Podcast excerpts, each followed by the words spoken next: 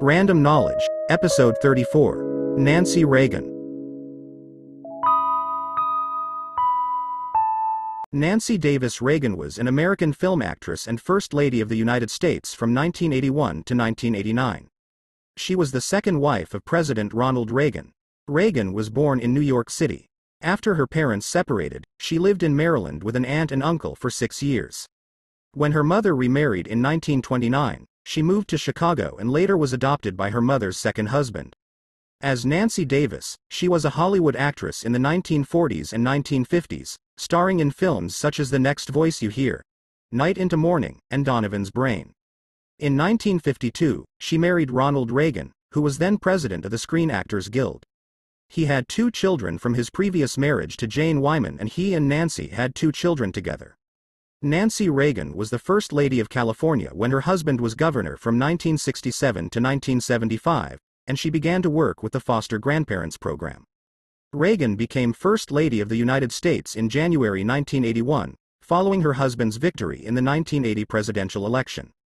Early in his first term, she was criticized largely due to her decision to replace the White House china, which had been paid for by private donations, and for accepting free clothing from fashion designers.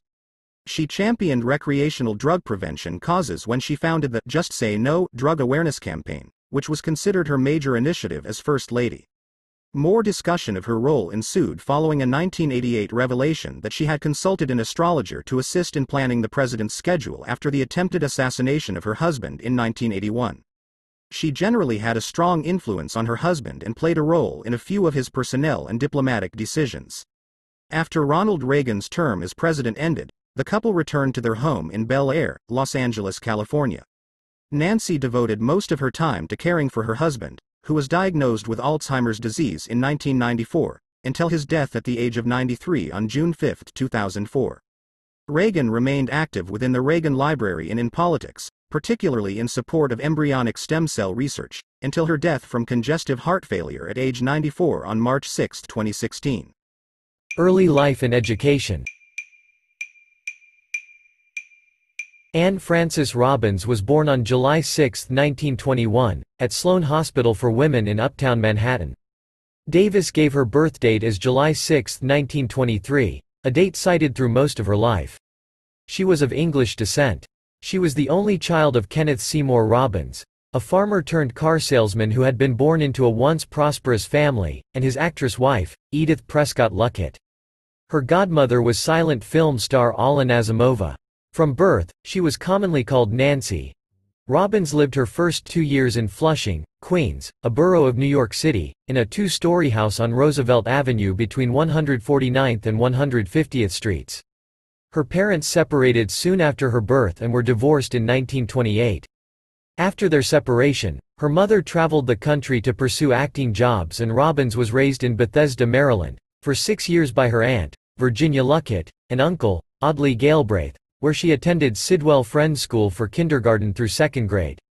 Nancy later described longing for her mother during those years. My favorite times were when mother had a job in New York, and Aunt Virgie would take me by train to stay with her. In 1929, her mother married Loyal Edward Davis, a prominent conservative neurosurgeon who moved the family to Chicago. Nancy and her stepfather got along very well. She later wrote that he was a man of great integrity who exemplified old-fashioned values. He formally adopted her in 1938, and she would always refer to him as her father. At the time of the adoption, her name was legally changed to Nancy Davis. She attended the Girls Latin School of Chicago, from 1929, until she graduated in 1939, and later attended Smith College in Massachusetts, where she majored in English and drama, graduating in 1943. Acting career In 1940, a young Davis had appeared as a National Foundation for Infantile Paralysis volunteer in a memorable short subject film shown in movie theaters to raise donations for the crusade against polio. The Crippler featured a sinister figure spreading over playgrounds and farms, laughing over its victims, until finally dispelled by the volunteer. It was very effective in raising contributions. Following her graduation from college, Davis held jobs in Chicago as a sales clerk in Marshall Field's department store and as a nurse's aide. With the help of her mother's colleagues in theater, including Zasu Pitts, Walter Huston, and Spencer Tracy, she pursued a professional career as an actress. She first gained a part in Pitt's 1945 road tour of Ramshackle Inn, moving to New York City. She landed the role of Si Chun, a lady in waiting, in the 1946 Broadway musical about the Orient, Lute Song, starring Mary Martin and a pre-fame Yul Brynner. The show's producer told her, You look like you could be Chinese. After passing a screen test, she moved to California and signed a seven-year contract with Metro Goldwyn Mayer Studios Inc. In 1949. She later remarked, Joining Metro was like walking into a dream world. Her combination of attractive appearance, centered on her large eyes, and somewhat distant and understated manner made her hard at first for MGM to cast and publicize.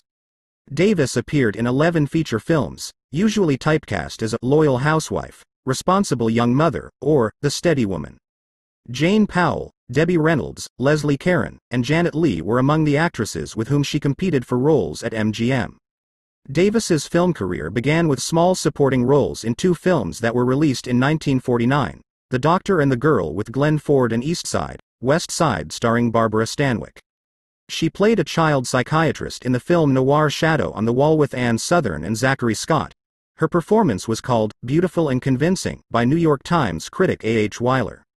She co-starred in 1950's The Next Voice You Hear, playing a pregnant housewife who hears the voice of God from her radio. Influential reviewer Bosley Crowther of the New York Times wrote that Nancy Davis left the White House. Following the assassination attempt, she strictly controlled access to the president.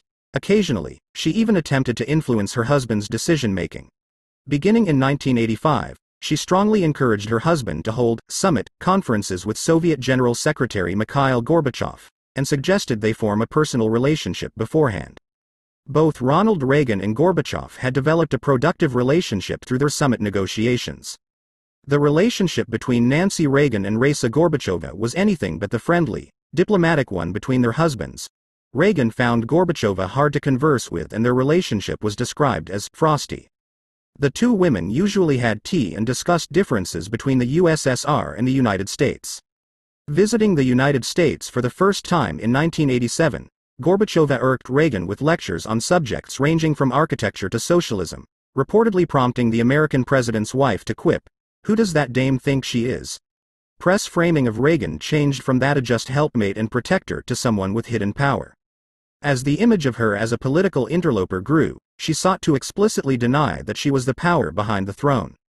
At the end of her time as First Lady, however, she said that her husband had not been well served by his staff. She acknowledged her role in reaction in influencing him on personnel decisions, saying, In no way do I apologize for it. She wrote in her memoirs, I don't think I was as bad, or as extreme in my power or my weakness, as I was depicted, but went on, however the First Lady fits in, she has a unique and important role to play in looking after her husband. And it's only natural that she'll let him know what she thinks. I always did that for Ronnie, and I always will. Breast cancer. In October 1987, a mammogram detected a lesion in Reagan's left breast and she was subsequently diagnosed with breast cancer. She chose to undergo a mastectomy rather than a lumpectomy, and the breast was removed on October 17, 1987. Ten days after the operation, her 99-year-old mother, Edith Luckett Davis, died in Phoenix, Arizona, leading Reagan to dub the period, a terrible month. After the surgery, more women across the country had mammograms, which exemplified the influence that the First Lady possessed. Later life Though Reagan was a controversial First Lady, 56% of Americans had a favorable opinion of her when her husband left office on January 20, 1989, with 18% having an unfavorable opinion, and the balance not giving an opinion. Compared to fellow First Ladies when their husbands left office, Reagan's approval was higher than those of Rosalynn Carter, Hillary Clinton, and Melania Trump. However, she was less popular than Barbara Bush and Michelle Obama, and her disapproval rating was double that of Carter's. Upon leaving the White House, the couple returned to California, where wealthy friends purchased them a home in the wealthy Eastgate Old Bel Air neighborhood of Bel Air, Los Angeles, dividing their time between Bel Air and the Reagan Ranch in Santa Barbara, California. Ronald and Nancy regularly attended the Bel Air Church as well. After leaving Washington, Reagan made numerous public appearances, many on behalf of her husband. She continued to reside at the Bel Air home, where she lived with her husband until he died on June 5, 2004. Early post-White House activities. In late 1989, the former First Lady established the Nancy Reagan Foundation, which aimed to continue to educate people about the dangers of substance abuse. The foundation teamed with the Best Foundation for a Drug-Free Tomorrow in 1994, and developed the Nancy Reagan After School program. She continued to travel around the United States, speaking out against drug and alcohol abuse. Her memoirs, My Turn, The Memoirs of Nancy Reagan, are an account of her life in the White House, commenting openly about her influence within the Reagan administration, and discussing the myths and controversies that surrounded the couple.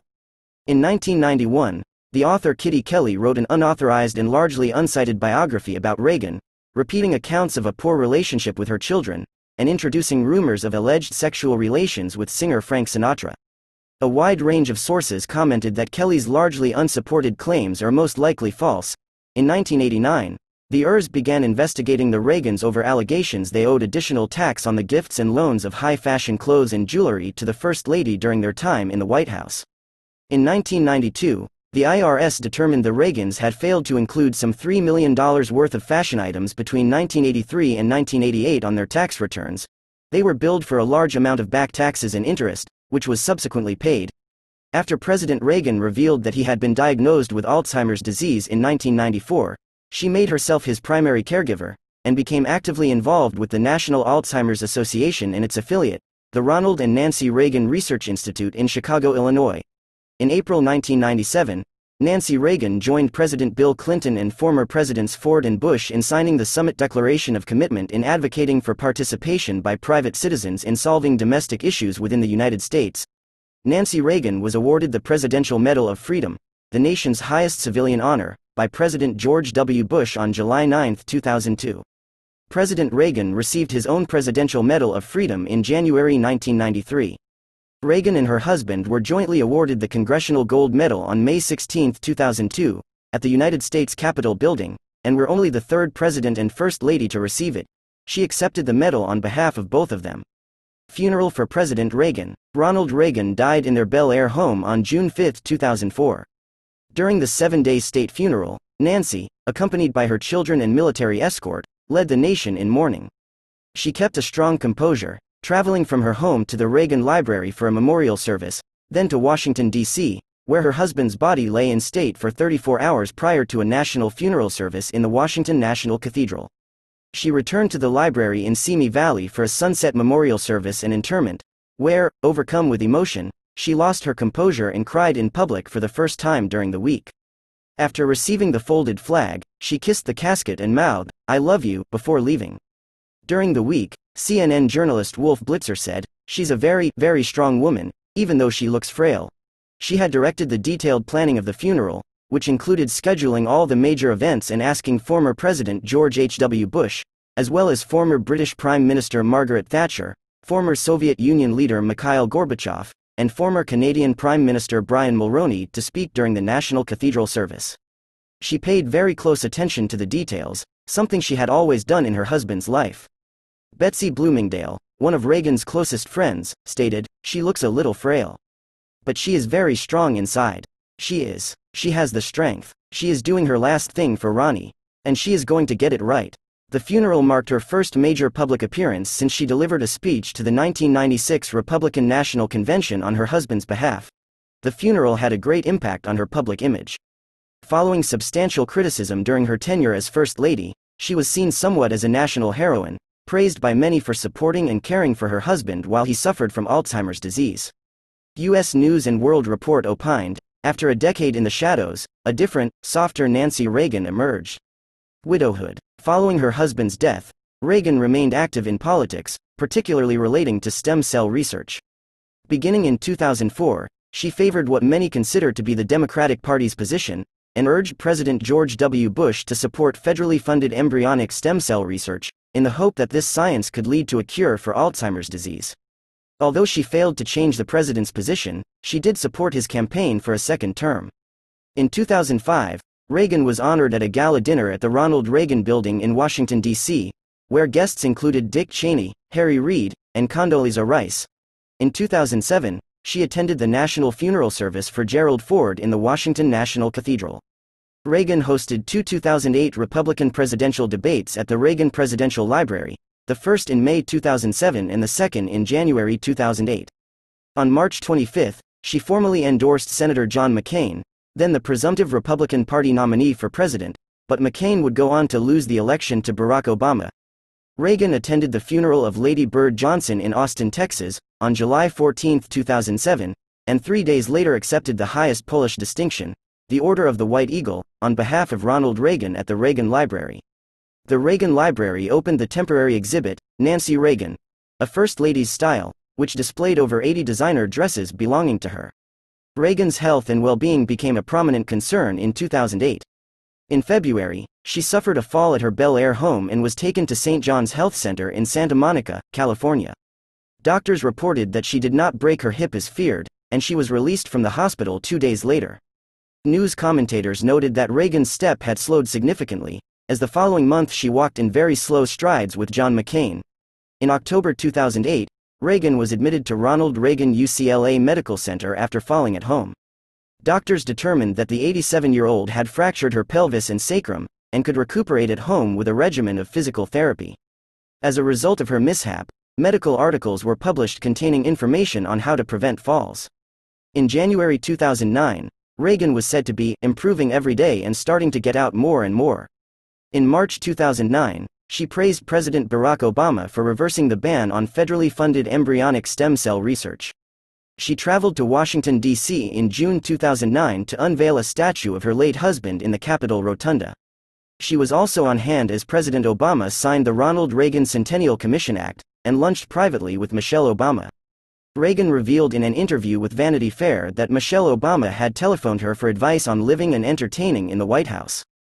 Following the death of Senator Ted Kennedy in August 2009, she said she was terribly saddened. Given our political differences, people are sometimes surprised how close Ronnie and I have been to the Kennedy family. I will miss him. She attended the funeral of Betty Ford in Rancho Mirage, California, on July 12, 2011, Reagan hosted a 2012 Republican presidential debate at the Reagan Presidential Library on September 7, 2011. She suffered a fall in March 2012. Two months later, she endured several broken ribs, which prevented her from attending a speech given by Paul Ryan in the Reagan Presidential Library in May 2012. She endorsed Republican presidential candidate Mitt Romney on May 31, 2012, explaining that her husband would have liked Romney's business background and what she called strong principles. Following the death of former British Prime Minister Margaret Thatcher in April 2013, she stated, The world has lost a true champion of freedom and democracy. Ronnie and I knew her as a dear and trusted friend, and I will miss her. Death and funeral. On March 6, 2016, Nancy Reagan died of congestive heart failure at her home in Los Angeles, the age of 94. On March 7, President Barack Obama issued a presidential proclamation ordering the flag of the United States to be flown at half staff until sunset on the day of Reagan's interment. Her funeral was held on March 11 at the Ronald Reagan Presidential Library in Simi Valley, California.